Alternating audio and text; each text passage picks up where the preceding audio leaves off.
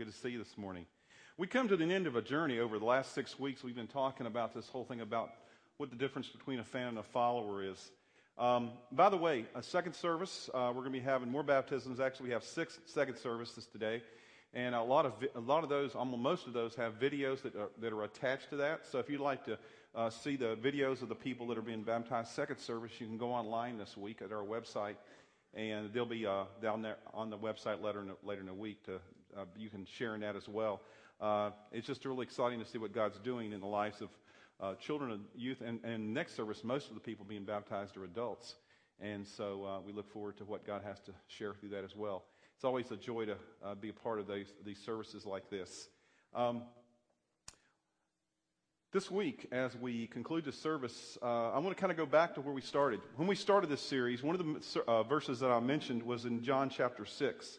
Uh, and if you have your Bible this morning, you might want to turn, turn to that because we're going to look at some passages out of John chapter 6. Uh, if you don't have a Bible with you, you're always more than welcome to pick up one in the back. And, uh, uh and, and, if you don't have one with you, take it home, even if you want to do that as well. And uh, if not, in the bulletin, there's an outline, and on the outline is most of the scriptures. It doesn't have all the scriptures that, that fill in the gaps there, but I put the key scriptures in the bulletin today to uh, kind of keep you on track with things so you can look at those as well. But when we started this series, we talked about a scene in John chapter 6, which is a very common scene, something that, that um, is very, uh, something we probably know about. It's, it's a story about where great crowds were traveling with Jesus.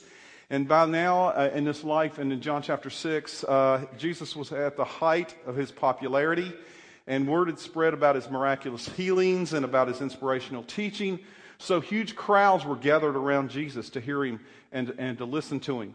And then we're told in the story in John chapter 6 that, that about five, it says in Scripture, about 5,000 men, and now in that days, I to, I've told you this before, uh, and when they counted, they only counted men for some strange reason.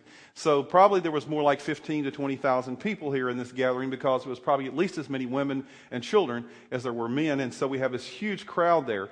And Jesus, after this full day, and Jesus knew the people were getting hungry, uh, he turned to his disciples and he asked all these, he said, uh, ask what can we do for food.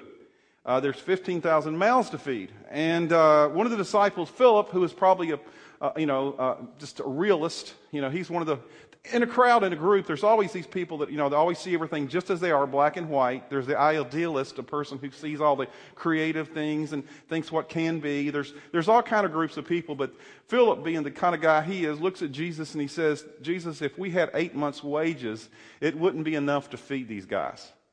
It wouldn't be enough. There's no way we could do it. From Philip's perspective, there wasn't their, uh, the people weren't their problem. And even if it was, he says there's not anything we can do about it. But then there was this other guy, this, this other disciple, his name was Andrew. And Andrew, his name literally means the introducer. That's actually what his name translated in English actually meant, the introducer. He was a guy whose whole life has been focused upon, as a follower of Jesus, he'd been focused upon introducing people to Jesus. Hey, Jesus, let me introduce you to this guy. Hey, Jesus, let me introduce you to this person. And that was his whole deal. And so uh, Andrew, while Philip was going and saying, We can't do this, Andrew had been scanning the crowd, and he told Jesus of a boy in the crowd that had five loaves of bread and two fish. You heard this story before now, right? Okay. Popular story. But let me tell you a powerful story about what we're going to talk about today. And I can uh, picture Andrew making this introduction to Jesus uh, with kind of a smile on his face. Hey, Jesus, there's, there's five loaves, two fishes. I've seen you do some miracles, man. I know you can do it again. And so, uh, and that's he, he introduces Jesus to this boy. And Jesus dis- doesn't disappoint, does he? If we know the story, he doesn't disappoint. Jesus takes those, those, those, those loaves and those fishes, and what he does, this little sack lunch this boy had, and, and, and so the Bible tells us that in the story, he says what happens is is after Jesus blesses the food and tells the disciples to begin to hand it out, miraculously they start handing it out and they hand it out and they hand it out and they hand it out. And everybody had their fill. It's just like all you can eat buffet. And, and that's what happened from this small thing. And then we continue to read in the story in John chapter 6. And after dinner, what had happened was the crowd decides to camp out for the night because they knew Jesus was still there. They wanted to hang around with Jesus and, uh, and after he fed the entire, entire crowd. And so he, they want to be with Jesus the next day. And it would seem at this point in the story, as we look at all these people, that you know, they're still hanging out with Jesus. They're even going to camp out there with Jesus. They even seem like committed fans, right? Are committed followers of Jesus maybe at this point. But the problem is, is that maybe they, maybe they weren't. As we learn, learn later, they weren't really the kind of committed people. They were more fans than followers. Maybe they were like the people on, you know what's coming up in about a month? What's coming up in about a month? What holiday? Thanksgiving. What's the day after Thanksgiving? Black Friday. You know, we'd never heard of Black Friday until last in history. Black Friday was totally invented by commercial, by people in in, uh, in retail to try to get us to buy stuff that we really don't need for people we really don't like, and um, right. And so what we do, but you know, on Black Friday, used it started off years ago that Black Friday started like you know like at 8 a.m. Then it was 6 a.m. And now it starts on Thursday before Black Friday. And there's even people that'll camp out at places so they can be the first in line to get the incredible deal, you know, the 10% off on whatever or whatever it is, you know, and they'll camp out and know they're committed fans of Black Friday. I wonder if these people were kind of like that. They were waiting for the, they wanted to be the first in the line to see Jesus so they can get their miracle done and, you know, they could get the best deal from Jesus. And that's kind of what we see it. Because the next morning the crowd wakes up and they're hungry again and they're ready for a little breakfast and they're thinking, well, Jesus did it the day before. He's going to do it now. And they look around for Jesus, aka their meal ticket, but he's nowhere to be found. And eventually they find that Jesus and his disciples had crossed over to the other side of the lake. And instead of going home, uh, these folks make the trip to the other side of the lake to be with Jesus. Many of them do. The crowd seems to have no higher priority in their life right now than being with Jesus. Maybe these people are, are more than just fans, it may seem. But by the time they catch up with Jesus, they're starving and they've missed the chance to order breakfast and they're not, and they're, they're ready to find out what's on the lunch menu. But Jesus has decided to shut down the all you can eat buffet. He's decided to shut it down and he's not handing out any more free samples. And in verse 26 of John chapter 6, Jesus says this to the, to the, to the followers there, the people, the people that are there. They're not really followers, they're fans. Jesus answered, Very truly I tell you, you are looking for me not because you saw the signs I performed, but because you ate the loaves and had your fill. He begins to ask them some questions. I mean, are you following me because of the stuff you can get? See, Jesus decides at this point, point to have the DTR discussion. We talked about this in the series. What does that mean? DTR discussion. You've been in small group? You know what a DTR discussion is, right? Define the relationship. Define the relationship. It's that discussion we have anytime we get to the point in a relationship where it's going to become serious. And what we must do is we must understand that, that, at this point we have to define the relationship. Is this going to be more than just this casual relationship? Is it going to be more than just being a fan? And Jesus asked him this question. He says, Truly, you're looking for me not because you really trusted me, you want to follow me. It's, it's because you had your fill. You, you got stuff. And he knows these people are not going to, to all the trouble and sacrifice because they're following him, but because they're following the food. And so he asked him this question because he, he says, makes this response. And he said, How would you respond when the drive through window is closed? And in verse 35, Jesus offers himself. He offers, he said, Okay, the drive through window is closed, but I'm going to offer you something better. Something better. And he says this in verse 35. He says, Then Jesus declared, I am the bread of life. He who comes to me will never go hungry, and he who believes in me will never be thirsty. He's going, I'm going to give you something better than food, something that will last all of your life, will last all of eternity. I'm going to give you myself. And this is where we come to the point, and then the point of the series, the point of the question is Is Jesus enough for you? Is Jesus enough for me? That's what Jesus is asking. He said, I'm going to offer you me. I am the bread of life. I am the one that you need to focus your attention upon. So I want to talk about that today. There's some questions that, that, that, that we need to ask ourselves. And the first one is this when there are no other options, that's when you find out if Jesus is enough. When there's no other options, that's when you find out if Jesus is enough.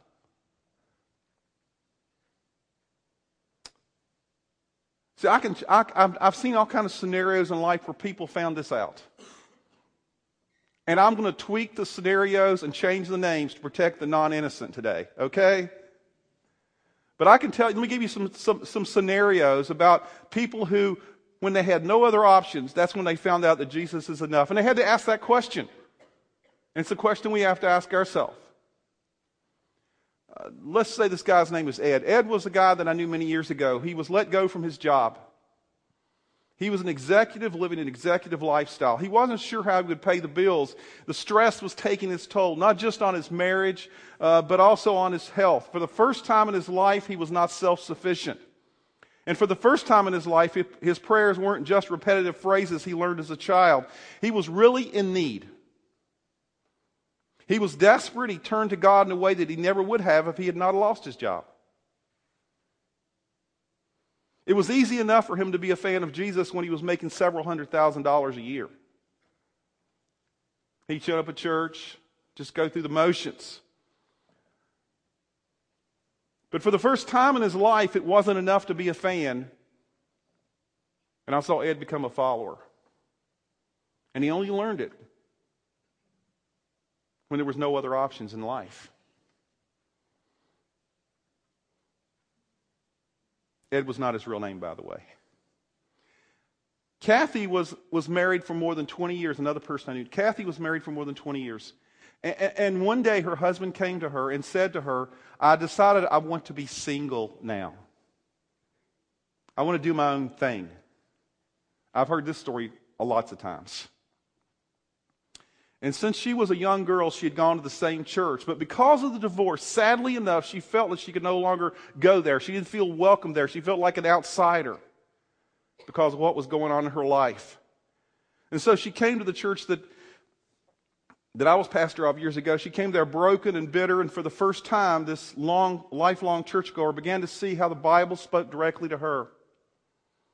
And each weekend, she said she felt like God was speaking right to her, and she decided to listen. In her loneliness and her bitterness and in her desperation, she heard the message of Jesus saying, Come to me, all who are weary, and I will give you rest. And for the first time in her life, when Jesus was all she had, she learned that Jesus was enough. And she became a follower. Now, she could have gone the other way. I've seen people do that as well. And then there was Paul. Paul was actually a real guy. The other were real people. I just changed their name. Paul, though, was a real guy. Paul's not, uh, he's dead now. Knew him in Virginia many, many years ago. And Paul, uh, his adult son died after a long battle with a disease called Addison's disease. It's a horrible degenerative disease that causes your body basically to shut down. And his son, who was an adult, a high powered uh, corporate uh, owner of a business and entrepreneurial type guy, uh, he saw his, uh, Paul saw his son, his adult son, go through this disease. And Paul attended church every Sunday for, for many, many, many, many years. And he would sit through the services and go home, and church for him was just a ritual. But as he struggled with his son's disease and finally with his son's death, he decided to turn to God like never before. And as I, I performed the funeral for his son, for the first time I sensed God was working in his life. And I'll never forget this, but two weeks after, two weeks after his son's funeral, Paul walked down the aisle of that church and gave his life to Jesus Christ after attending that church for over 30 years. When God was all he had, he learned that God was all he needed. There are plenty of stories I could tell you. A daughter who's diagnosed with cancer, parents get divorced, the addiction seems unbearable, the future seems overwhelming, a relationship falls apart. There's all kind of scenarios, and, and something happens. Suddenly, having a little bit of religion isn't enough for, for these people. And, and suddenly, the spectacle, the fish and the loaves, and the Sunday service doesn't cut it. And in those moments, those times, Jesus, when He's the only thing left on the menu, they found out exactly what, he, what they need he becomes their only hope. So here in John 6, here in John 6, we see this picture. We see the crowd has to decide if Jesus is enough. They have to ask themselves some questions. Are we hanging around for the perks? Or is it really about the relationship? And do you remember what happens in the story here? If you don't, you can read it right in verse, verse 66. John 6, 6, 6. Isn't an interesting verse? Here's what we read. It says, From this time, when Jesus asked him this question, you know, I'm the bread of life. Are you going to depend upon me I'm not giving you the perks anymore? I'm giving you the real thing. This is what it says. From this time, many of his disciples turned back and no longer followed him.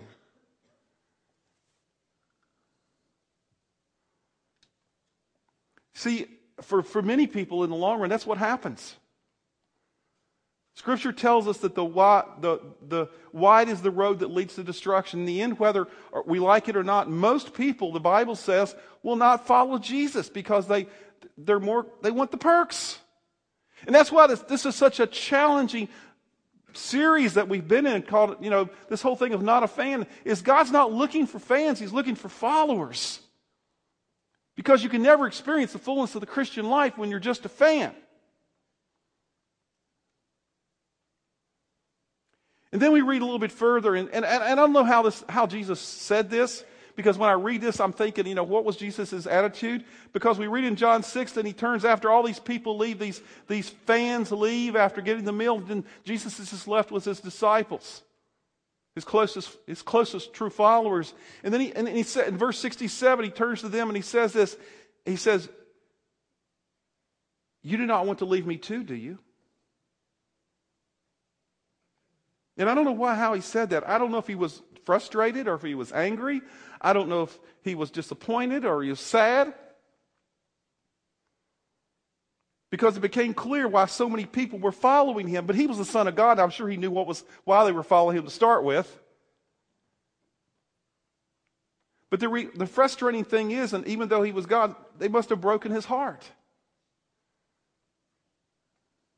It's kind of like this. Let me, let me, just paint a scenario for you because I don't think we, I can, can't put myself in a position and you can't put yourself in a position of how he must have felt because we're not God.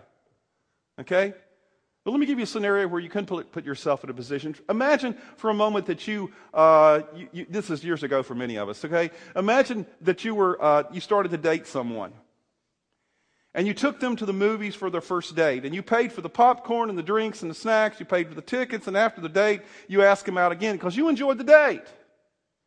And so the next time you go out on a date, you said, oh, I'm going to take them somewhere nicer. And so you go to a nice restaurant. Uh, you let them order anything they want off the menu. When the bill finally comes, you pick up it and pay it. And with each date, you have more and more fun with this person. You feel this real connection to this person. And when you think just just when you think things are getting really serious, you decide to have a DTR discussion. But you're going to change the date. So you say, I like to take you out on a special date. And they agree. And, you pick them up and you surprise them by taking them to a park and you go on a walk and you talk and you sit on the bench and you pour out your heart to the person, telling them how much you care about them and how much you want to make them happy and fulfill them. And just as you finish pouring out all your affection to them, they look at you and ask, is this the date? Where are we going? When are we eating? And pretty soon you realize they're just hanging around for the things you've got for them. For the movie tickets, for the not free, free meals, for the entertainment. If you discovered that, would it break your heart? Yeah, sure it would. Some of you have experienced that before. I can only imagine how it was that Jesus felt. So he asked his disciples, the men he's grown closest to, he asked this question whether or not they'll leave. Would his most devoted disciples, would they still hang around even when everybody else was turning away? Would they abandon Jesus? And in verse 68 and 69, we read the response of Simon Peter, another of his disciples, the most impulsive one, but probably the, the one that emerged as the, as the greatest leader in the early church after Jesus had left this earth. And Simon Peter answered him. He says, Lord, to whom shall we go? You have the words of eternal life. We have come to believe and to know that you are the Holy One of God. And you know,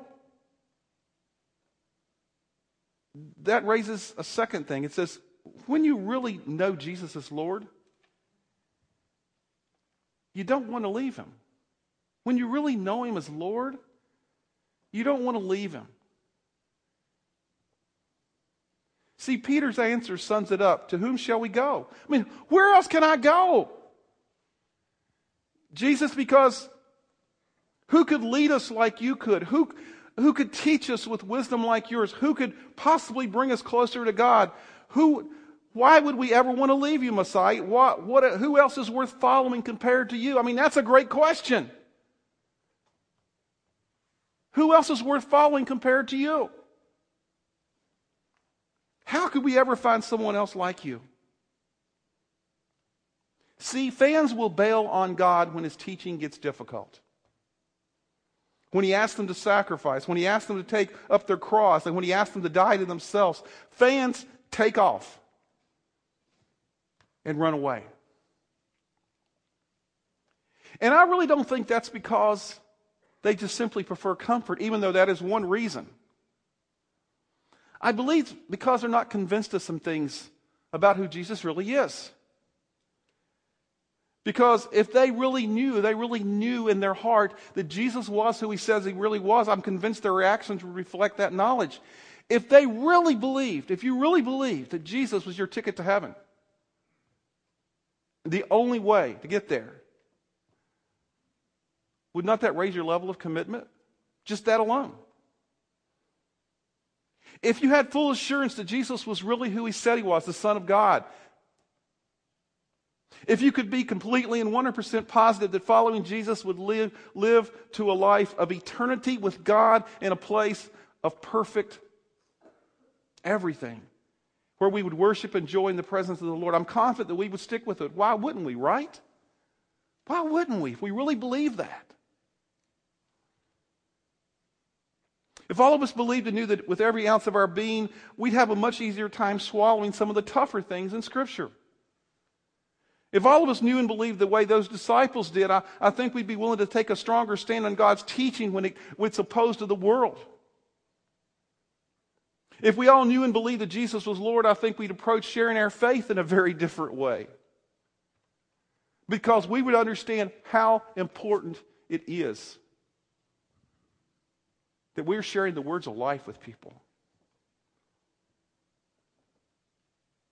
But the, there's a problem. The reason so many people will turn away, there's a problem is this. The problem is this God doesn't act the way we wish, so we don't believe the way we should. God doesn't act the way we wish, so we don't believe the way we should. Let me repeat that. God doesn't act the way we wish, so we don't believe the way we should. The first half of that is tough. We wish that God, how many of us ever said this? We wish God you would just give me a sign. Just write it on the wall, God.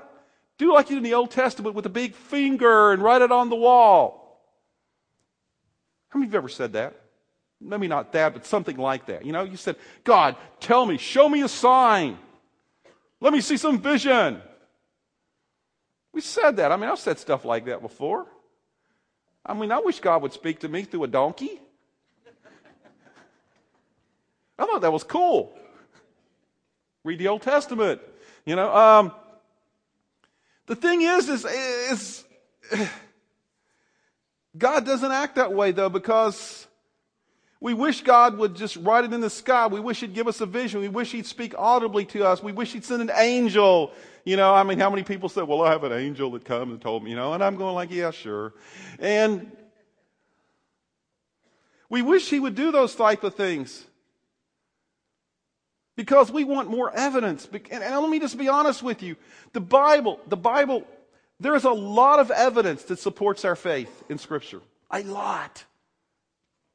But there's a lot of things about God that we only believe in faith.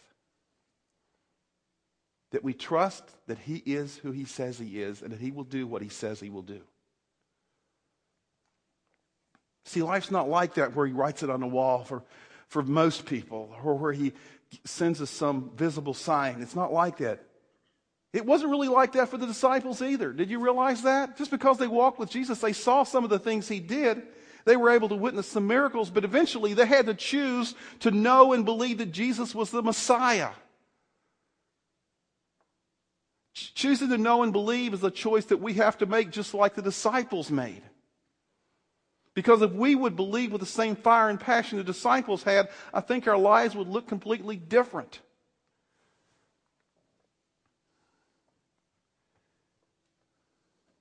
You know what a fair weather fan is, right? Fair weather fan. We've heard that phrase before. Fair weather fans. Me, football. I, I, you know, I'm sorry, guys. I mean, if it's below if it's below 35 degrees, I'm not going to a football game outdoors. You know, that's just not going to happen. Uh, I, you know, I, I, as much as no, I'm not going to say how much as I enjoy watching St. Louis on TV. You know, if it was, I saw those people huddled up in Boston the other day, and I'm going like, I wouldn't want to be there, even at the World Series. You know, Jesus doesn't want fair weather fans. Just, just when the weather's thing, things are going good, things are great, yell out and praise the Lord. See, it comes down to whether Jesus is enough for us. That was the question here in John chapter 6. It's the question that continues to be for us Is Jesus enough? Is Jesus enough? And it comes down to whether or not you'll choose to move from being a fan to being a follower. I'm going to conclude by saying this. This is the last comment, and then we're going to close up and sing a song and go home and go into the world where God wants us to really be and to where we serve. See, we don't know the future. We don't know the future. Any of you know the future? Anybody here know the future? I'm sorry, you, I, I don't know any fortune tellers here, any, you know, whatever. I, I'm not one. None of us knew what's going to happen this afternoon. We think we know what's going to happen this afternoon. Some of you have afternoon plans. You have meal plans. You have plans to turn on the TV and watch some football game or something else. Or you have plans to do something this afternoon, right? But whether those plans are going to happen is still uncertain. None of us know the future, not, not the future in a, few, in a few hours or a few days or a few years. We don't know the future. But I know one thing that's a fact we can still trust Him, in Him, because I know who holds the future. Because followers trust in God. It's true. We don't know the day Christ will return. None of us knows that. The Bible says that we will no, never know that. I don't count how many predictions. On the guy in California or in Arizona or wherever he was recently that predicted that was his fifth one. You know, he's still wrong. Um, we just don't know that. We don't know when our health might fail. And I feel pretty healthy for a guy my age now. But I don't know when my health's going to fail. You don't either. We don't know when our finances are going to plummet. Boy, is that uncertain in this world today with all the stuff going on. We don't know when we'll die. I don't mean to sound morbid, that's just a fact. And we never will. But even though we don't know the future, one of the things that I can tell you as a follower of Christ, I do know, is I know that I can trust God and Jesus Christ for my future. I know that none of us want to be declared fans on Judgment Day, do we? Yeah, I love to. Yeah, Jesus, what are you? I'm a fan. No, that's not what we want to do. We want to be considered followers. And I know that we aren't offered guarantees on a lot of things in life, but Jesus does offer us a guarantee. Jesus guarantees that if you put your trust in Him, he will not leave you nor forsake you. It doesn't mean that things are going to be perfect or easy because He still leaves us in this broken, messed up world full of sinners, which we are one. And because of that, things happen. But He says He'll never leave us nor forsake us, He'll never fail us. And He guarantees that if you stake your life on His message of truth, He will stake His life on your eternity in heaven. Jesus guarantees that if you put your trust and your hope in Him, He'll guide you to an eternity with Him, with God the Father. We don't know the day, but we can know that we can trust Him. And the, and the Scripture tells us that it is by Jesus alone that we can be saved. So you have to decide fan or follower? Fan or follower? That's the only choices you have. Because of all those guarantees See, the guarantees that God gives to us there about eternal life and stuff, they're for followers. They're for followers. You know who spoke those words er, up in John, John 6 67? He says, To whom shall we go? You have the words of eternal life. We believe and know that you are the Holy One sent from God. Only a follower can say that and con- with convic- conviction and believe it. So the challenge for us all today is this Are we fans or are we followers? And I will tell you that the only thing that God has planned for us And all the promises in His Word are for the people who decided to follow Him. There was an old song many years ago, and this week, if you're in your small groups and you watch the video for your small groups at the end, there's this old hymn. It's called I Have Decided to Follow Jesus. Anybody remember that one? Some of you grew up with that. I did. It's a great old hymn. If I'd have thought about it early in the week, and I got the band to play it, but I forgot about it. So, anyway, too bad. They're going to sing another cool song a little, while, though. But I've decided to follow Jesus. And you know what? I thought about that in light of this message series. I have decided to follow Jesus. No turning back, no turning back. That's what it says. That's exactly what God wants from each of us, and each one of us can make that decision today if you've never done it before. So let me just pray with you right now. Bow your heads, close your eyes. Thank you for listening to Great Oaks Community Church's weekly podcast. For more series and podcast information, go to greatoakscc.org.